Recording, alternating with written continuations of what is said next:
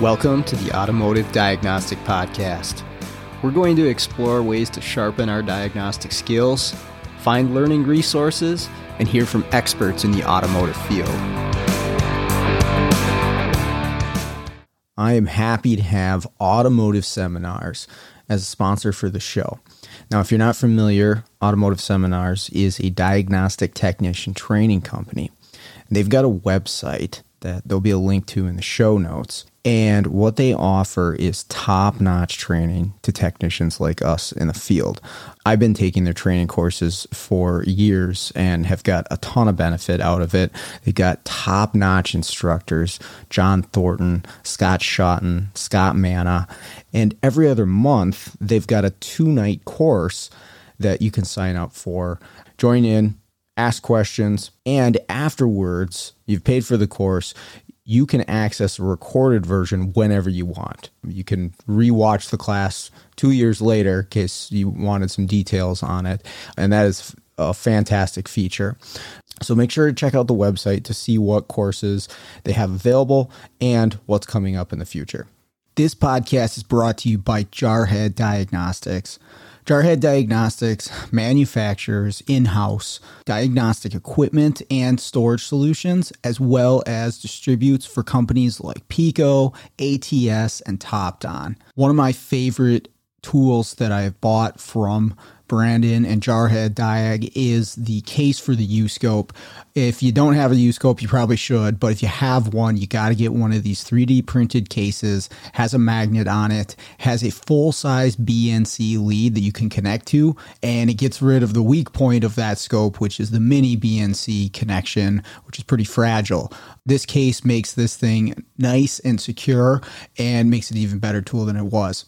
So check out jarheaddiag.com. The link is in the show notes. Hey, for listeners of the show, if you want a discount on Jarhead Diagnostic products, use discount code DIAG Podcast. That's D I A G P O D C A S T, DIAG Podcast, for 10% off purchases from jarheaddiag.com. Hey, what's going on, automotive world? Welcome to another episode of the Automotive Diagnostic Podcast. My name is Sean Tipping. I'll be your host once again for this week's episode. Thank you for joining me. I've got a fun vehicle here for everyone today. Uh, this is one that actually isn't even 100% completed. Uh, there might be even more to this vehicle, but I've worked through quite a bit, and I think we at least got to the reason why we had some problems with this car because it was very, very strange. And so you'll understand as we get into it. But uh, let's do that. It's a 2015 Chevrolet Traverse. Plenty of those things out on the road. Work on lots of them. Various issues. Uh, you know, the Acadia and the Enclave are the same thing and they're all over the place, at least up here in Minnesota. Seems like every other person drives one of them. And we're fairly familiar with some of the issues we see with this thing. But a shop called me and said, Hey, we've got a no crank situation, uh, and the battery seems to be dying, but our main concern is the no crank situation, right? The vehicle doesn't start. Okay cool. Um, they want us to come diag it and see what's going on. So, uh, this is actually a shop that's kind of on the northern end of the territory of what I cover for my company. And uh, my employee actually lives up that way. So, when we have stuff at this shop, I try to have him hit up uh, whatever it is, just because it makes more sense geographically speaking. And so, the first well, I think two or three trips uh, were all done by my employee Steve, uh, and then eventually I got involved too because this one was a strange car. But anyways, uh, send Steve up there for the no crank, and he goes through the basic checks and finds very quickly that the ECM engine control module is a no communication. Right, it doesn't talk to the scan tool. There's other modules reporting can't talk to the ECM, and we go into our basic checks for module communication on a GM, which we do a lot of and we're pretty well versed in, both of us, right? And He ends up at the engine control module, which is pretty easy to access on this thing. And we're checking for powers, grounds, and communications. All very simple, right? Very straightforward. That's all you need for a module to communicate. And if you pull up the OE diagram for GM, they label in one diagram everything you need to talk to a module, which is really nice. I wish all manufacturers did that. Some do outside of GM, but I think GM does a really good job of if you I use Identifix a lot and I'll go into the OE diagrams, I'll type in ECM, it'll break it down into sections. So there'll be like fuel controls, ignition controls, and one of them, usually at the top of the list, says, you know, power, ground communication, maybe like ignition wake up, but it's all in one diagram and has everything you need for module talk, which is super handy, right? I mean, especially if you're just getting into this, if you're not really well versed in, you know, what do I need for a module to talk? Well, guess what? It's all here, right? This is constant B plus. This is ignition wake up in a couple different places. This is CAN communication and this is ground right? And one of those ignition wake ups, because there's more than one, is actually a serial data wake up. But it's all there. So if you go through and you check everything on this diagram and it's all there, well, guess what? It's the module, most likely. Of course, there's always an exception to the rule, but it's a really good reference. If you're not sure, what do I need for a module communicate? Check out that portion, that section of the diagram, and check all that stuff. Verify through testing that it's all there. If it is, you know where you're at. So that's exactly what my employee did, right? So we got a couple grounds, check those. We're using a headlight bulb. Let's pull four amps through that circuit, make sure it can pull some current. And it does, has good ground. Constant B plus has same thing. You know, we're referencing ground. You know, we're putting ground on the other side of that headlight bulb, check power. Uh, ignition wake up, it's there.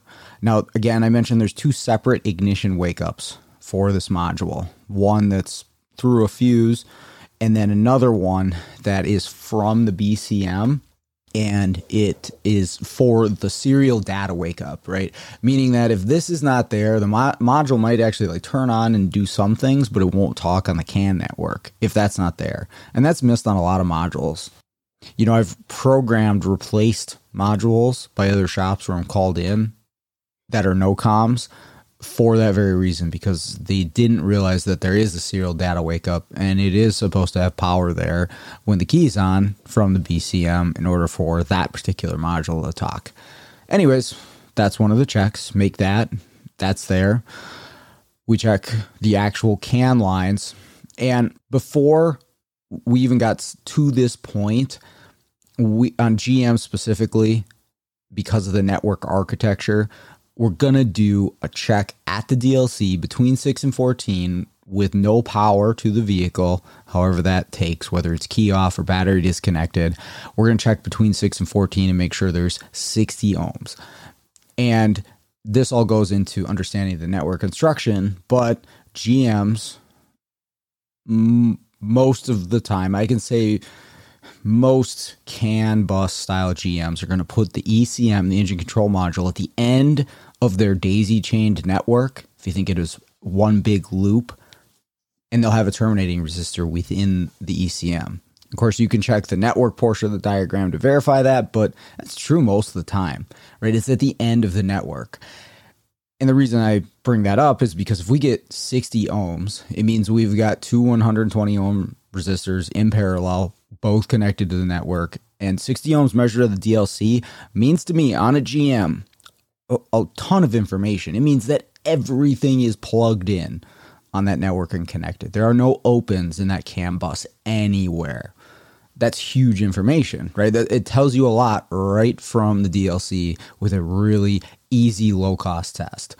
Okay. And we made that check. So we knew that physically the network was connected, but uh, we made the check anyways that, okay, it does have um, actual CAN bus activity to those two pins on the network Uh, and that's an easy check to make too when you're right there at the connector.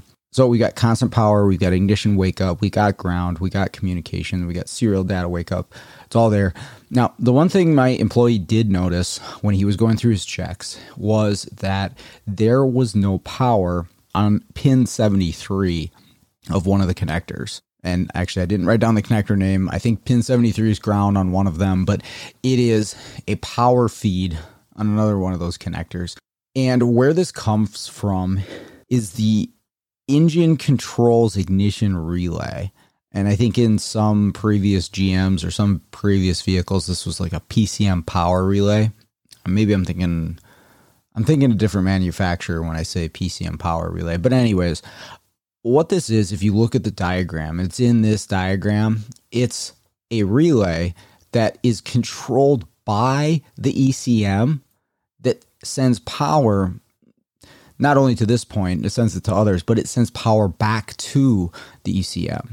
And we see this in a lot of applications. And this is actually a point of confusion for a lot of technicians, including myself at some point, because the ECM essentially powers itself up.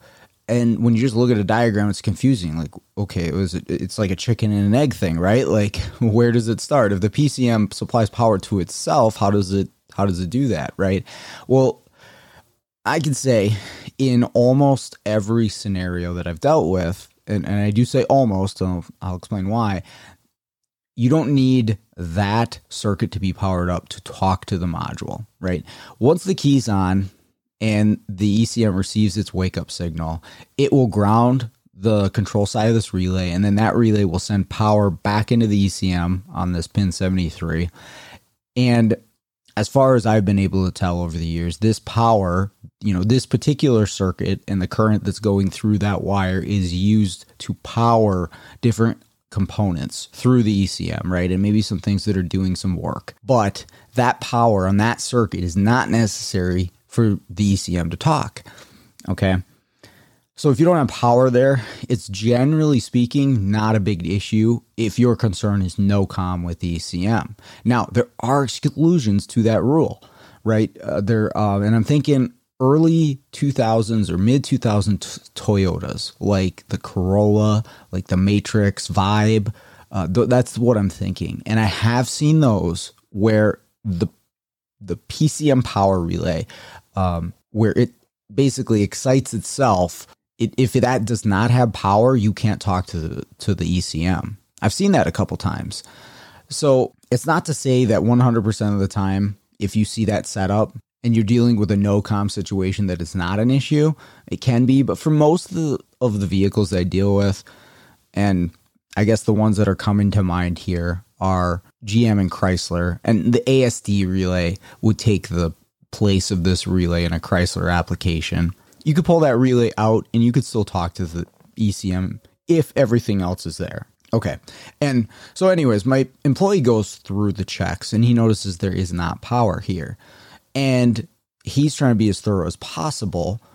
And he's aware of the same things, you know, that I am, but he's being as thorough as possible. And he's like, well, okay, there's no power here. I'm going to jump this relay and just see what happens here. So he jumps the relay, this engine controls ignition relay. And in the diagram, it shows it powers up a whole bank of fuses, right? There's five or six of them that receive power from this relay when it's activated by the ECM. And one of those fuses feeds directly into the ECM. Well, he has no power on any of the fuses that this relay powers. When it's jumped 30 to 87, straight jump with a jumper wire, there's no power on any of these fuses, and there's also no power to the ECM, which if you don't have it at the fuse, you're not going to have it at the ECM. And so he thought that was odd, it, that it didn't, you know, something else was wrong there. So he called me and he's like, hey, this is what I've got. You know, I can't talk to ECM. I think I have everything I need at this ECM, but there's an issue on this fuse box side of things. Okay. And I go through it with him and I'm like, double check this, verify this, make sure you're on the right relay, make sure you're checking the right fuses, double check how you have your test set up, right? Is your, uh, you know, if you're using a test light, make sure that it's connected, you know, it's actually making good connection wherever you're referencing it on ground, all this stuff. Like, and not to say that he wouldn't do this stuff, but, you know, I'm not there at the car so I and that's the things I would do to myself. I would move my ground on my test light to make sure. Okay, like I think sometimes that happens to me. Like I'll find something like no power on a wire and i'm like well that's too easy. And i'll go and i'll move the ground on my test legs. I'm like is, there's got to be something else going on here. And i'm like oh no there really is no power on this wire. Oh it's really a fuse right? But and so i'm going to ask them the same stuff. Like double check your test methods double check to make sure we're on the right fuses. And i looked up the diagram where i was at and i was like okay yeah everything checks out to what you're saying. I was like well i don't think it needs power from this relay for the module to talk. I've dealt with lots of GMs. It's not the case. You don't need that. And so I was like, just jump power to that circuit at the ECM and just see if you can talk to it, right? We know we have everything else. Let's just jump power where that relay would supply power to. And I don't think it's going to change anything, but let's do that. And so he did that, still can't talk to it. But there's still an issue in the fuse box, and we go back and forth with it. And we're like, well, yeah, it definitely needs ECM for sure, but it sure seems like it needs a fuse box, right? The connection between the output of this relay and the fuse bank or the bank of fuses that need to be powered up from this relay is internal to this underhood fuse box that's over on the right hand side of the of the underhood.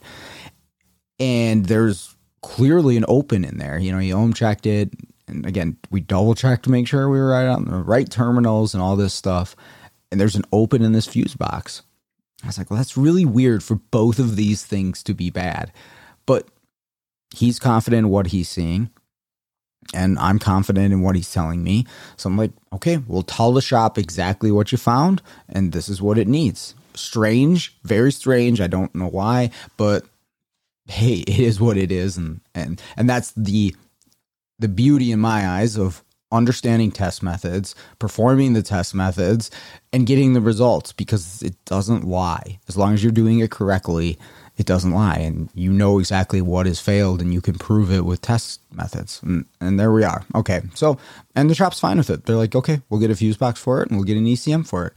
And of course, the question's running through my mind like, why both? But okay, let's get them in there and see what happens. You know, I'm not at the car, so um, let's let's get those in there. They'll call us back up when we have to program it, and we'll kind of reassess there as to if there's anything else going on. So they do.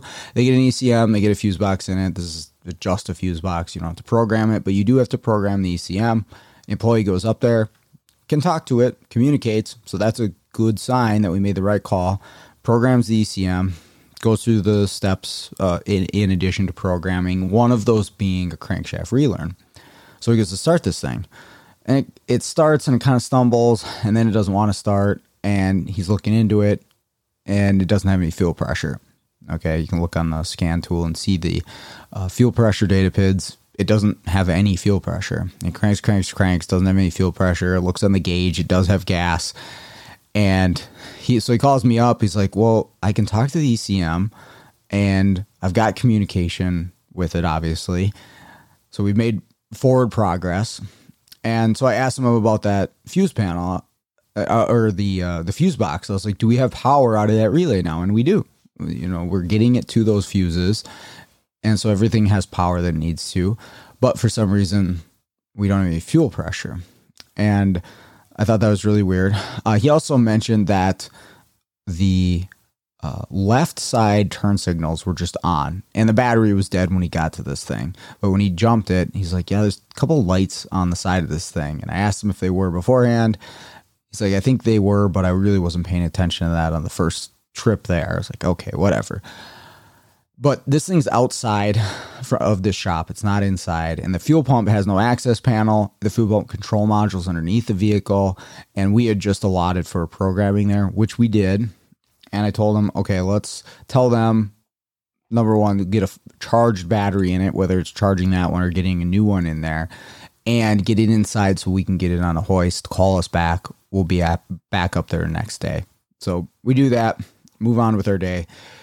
And so they get it all ready for us call us back up and we were pretty busy that day but i got my employee up there at the end of the day um, as he was heading home right? Because again it's kind of up by his place. So he hit it up on his way home and on the hoist ends up finding okay we have no fuel pressure and the reason we have no fuel pressure is because we have no communication with the fuel pump control module which is underneath the vehicle.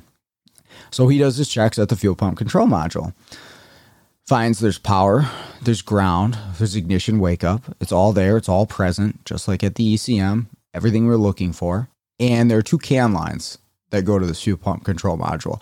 And it's important to note that the two CAN lines go directly to the ECM and nothing else. This is a dedicated independent CAN bus network that is between the engine control module and the fuel pump control module.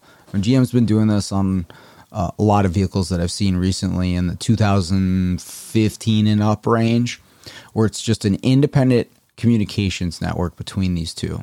Um, actually, the Silverado, I think I had a episode on where I talked about this network. But anyways, um, nothing else is on this network, but it's still a CAN network. Each module has a 120 ohm terminating resistor in it, so you can measure that network, and it should be 60 ohms. My employee does some checks. He says there's something wrong with the CAN bus between these two modules, and he did his checks. He's got a U scope and he was trying to figure out exactly what was going on. And he wasn't able to 100% place what was happening. He just said something is wrong with the communication between these two. And he did note that there was a communication code in the ECM for no communication with the fuel pump control module. He said he wasn't sure if that was there when he was there the day before, but it's 100% there now. Can't communicate with it, and something doesn't look right. We tried to walk him through the steps, but again, it was the end of the day. The shop was closing up, and uh, so at this point, I'm like, "Hey, I'll come up there in the morning because I." It's tough doing stuff on the phone, especially when I'm busy, especially when it's the end of the day. And sometimes it's just easier to say, okay, I'll I'll personally run up there and we'll I'll I'll go through this and I'll, we'll figure out what's going on here, because I'm also thinking at this point, like, what else could be going on with this car, right? We've already found two failed components, and now we're, we're leaning into something else that's failed. Like, something just seems very odd and strange. And, and we haven't even addressed these lights that are constantly stuck on. Both the front and rear left turn signal bulbs are on all the time, including key off, which is why their battery was dead. And this didn't really become clear until we t- talked with the shop, and they're like, "Yeah, these lights have just been on. We had to disconnect the battery." Okay, so just something's up with this car. So I, I did talk to the owner of the shop at this point, and uh, I was like, "Do you do you know anything? Is this a auction car, or did you guys do any work on this? Was it in collision?" And they said no the the customer was just driving it and then they were having some issues and they got it to us and they wanted us to fix their no crank issue like well i mean i guess we did but there, there's clearly a lot of other things going on so i get up there and i check and uh, steve was right there is a communication issue between the ecm and the fuel pump control module now if you unplug the fuel pump control module and you check that can network it's got activity and it doesn't look perfect because you've half to the terminating resistance, but it's there. And you can see the ECMs reaching out, say, hey, fuel pump control module, where you at? It's just a repeating message that goes out onto that CAN bus because nobody else is there. It's just the two of them. You plug in the fuel pump control module. I'm back probed in looking at this CAN bus and it drops to zero. So it goes from activity, you know, two and a half to three and a half, two and a half to one and a half. It goes from that to nothing. Drops down all the way down to zero on my scope. And I think this is what my employee was seeing too. And one thing that I just want to get out there on the podcast for everybody doing testing, because it does seem to trip up technicians quite a bit, is when we're using testing equipment like a scope or a meter, and you're referencing ground, which we do for most of our tests, not all of them, but a lot of our tests, our black lead for our meter or our scope is connected to a ground. And whatever we're measuring either goes to or just shows us zero. Like it's at the bottom of the scale it's a zero on a meter whatever it is it shows us zero. I want you to always ask yourself is this zero like nothing or is this zero ground? Okay? And if you're referencing ground with your meter or with your scope you really probably can't answer that question accurately. Maybe you can take a guess, but I don't think you can accurately say, yeah, that's definitely zero meaning nothing, or it's zero it's yeah it's a ground if you're referencing ground right? And, and, think about this right? If you took a meter and you put one lead on the ground terminal of the battery your black leads right there and you took the other lead and you stabbed it into the engine block like you were making contact you'd show zero on that meter okay maybe if you got some current flowing maybe you show a little bit of voltage drop but most of the time you're just going to show zero or any ground that you put that red lead on on the car, you're going to show pretty close to zero. And then if you hold the meter up in the air, right? So I still have my black lead on my negative terminal and I have my red lead up in the air, not touching anything, I'm still going to see zero, right? And same thing with my scope. And I had a lot of trouble with conveying this concept to students too. To think about when it's zero on my meter, is it really zero? Or is it ground? And the second question to that is how do I verify? If that thought pops up into my head, is it zero? Is it nothing? Or is it ground? Because that's different. Those are two different things, right? How do I check for that? And I'll tell you the one of the ways I do. Now you can reference your scope or your meter to power and do it that way, but be careful because your meter especially your meter, and especially if you're doing this open circuit, can show a ground, right? If you referenced it to power and you're using your black lead to touch things, it'll show ground when there could potentially be a lot of resistance in that circuit. Uh, that there's a lot of variables there that I don't want to get into. But here's here's my method. Here's what I do if I suspect that there is a ground on this circuit Okay. And going back to this circuit, it went from activity on this CAN bus to zero, flat line on the scope. I'm going to use a powered up test light to see is this a ground, right? Is there a current carrying path to ground, which I'm suspicious of in this case. So power up my test light, connect it to B plus on the clip side, and the pokey side, I'm going to go onto the circuit that I that is in question. All right. And if it lights up the test light, I know that's a current carrying path to ground. And I don't need to go tell everybody that that shouldn't be on a CAN bus. You shouldn't have a current carrying path to ground on a CAN bus. You definitely shouldn't have it on both sides, but I did in this case. So I touched both sides of the CAN network. It lights up my test light, which is powered up brightly, path to ground. Okay. And this is with the fuel pump module plugged in. So I unplug the fuel pump control module and my test light no longer lights up and I can scope those CAN leads and they have activity from the ECM. So there's a direct short to ground inside of my fuel pump control module. And we verified it with an ohm check.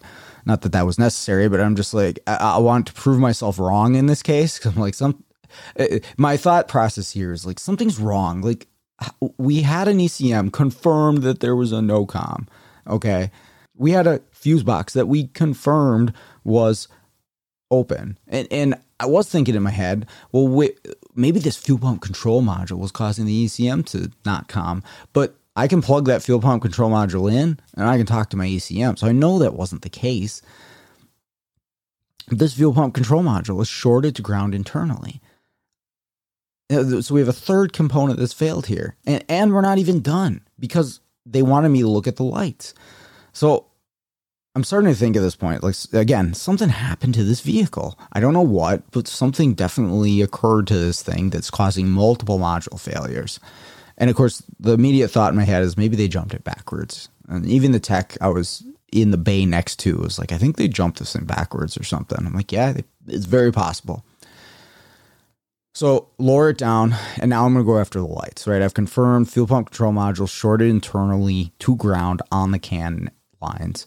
Uh, now I'm going to go after the BCM, which uh, controls the turn signals, right? If you look at the diagram on this, the BCM is the driver. It controls the output circuits to both the front and the rear turn signals, and they're independent circuits from one another, which based on all the things I've seen on this vehicle so far and the circuit diagram that the left actually there's a mirror and a left front that share an output driver from the BCM but a completely separate circuit and what it shows as driver. Maybe the driver is the same internally in the BCM but a completely separate circuit powers up the rear for the left turn signal, both of those are lit up, right? And of course they have power. I can check that.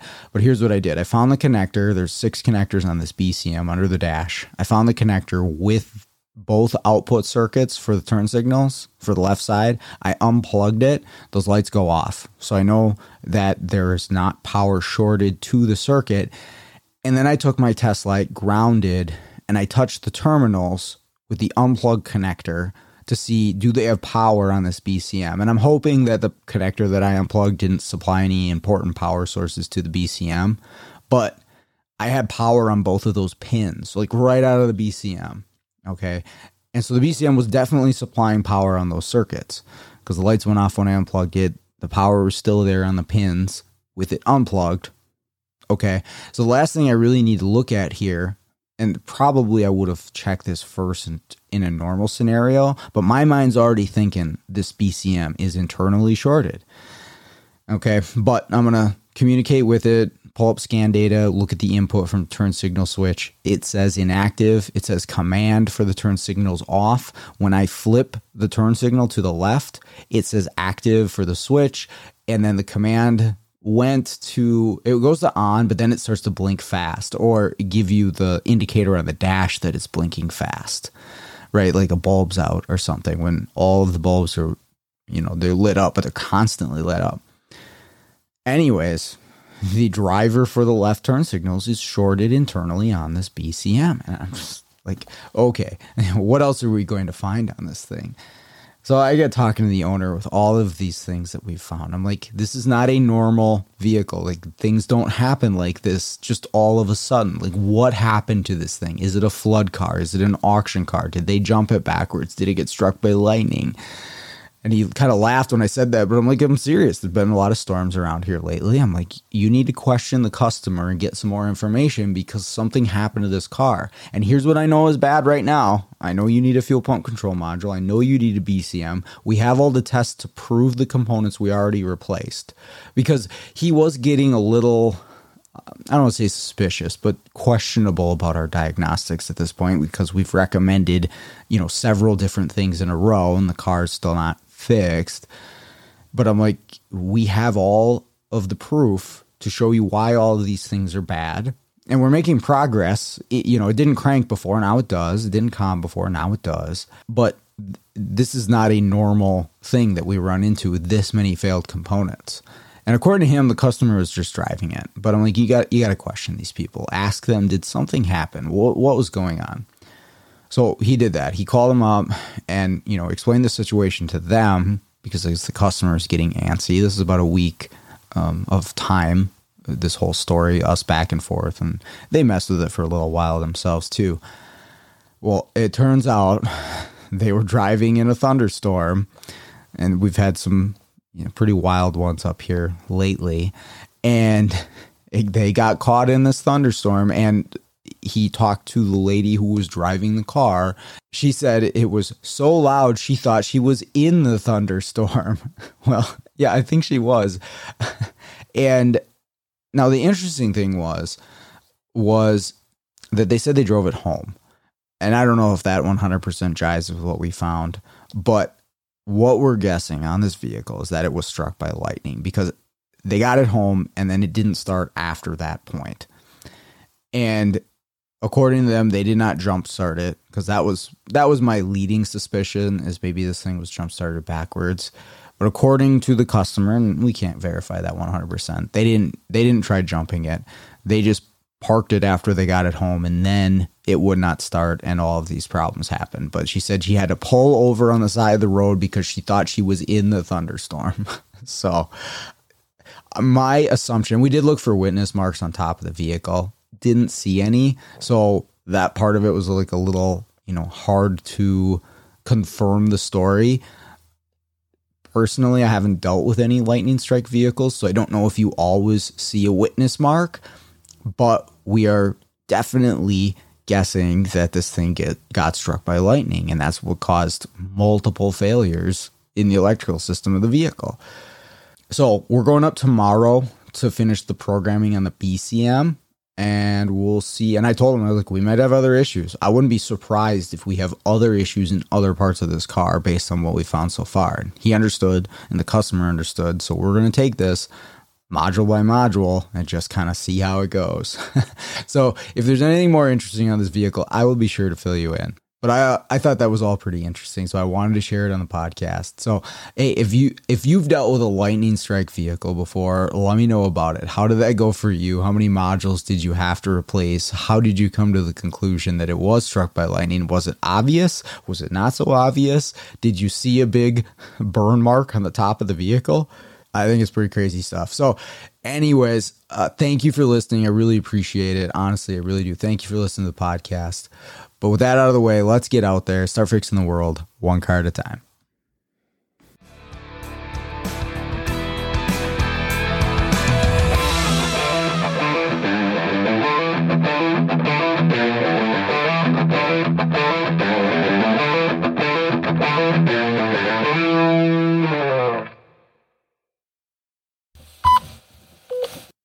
Hey, it's me again. Uh, this is Sean 24 hours after recording this episode. Uh, we went up there this morning, programmed the BCM, got that all taken care of. Turn signals work. We didn't notice any other electrical problems right now with the vehicle that were obvious, but started started and ran the vehicle and the thing needs timing chains. So I don't know why I find that humorous, but it is a GM 36 and had high mileage, so I guess I'm not too terribly surprised. But I don't know. It was uh, it was just kind of I, I, I had a chuckle this morning after all that effort and all those parts replaced, and yeah, it's gonna need timing chains too. So I'm I'm sure that had nothing to do with uh, the lightning strike or whatever happened to this vehicle. But thought I'd fill you in. So thanks again for listening.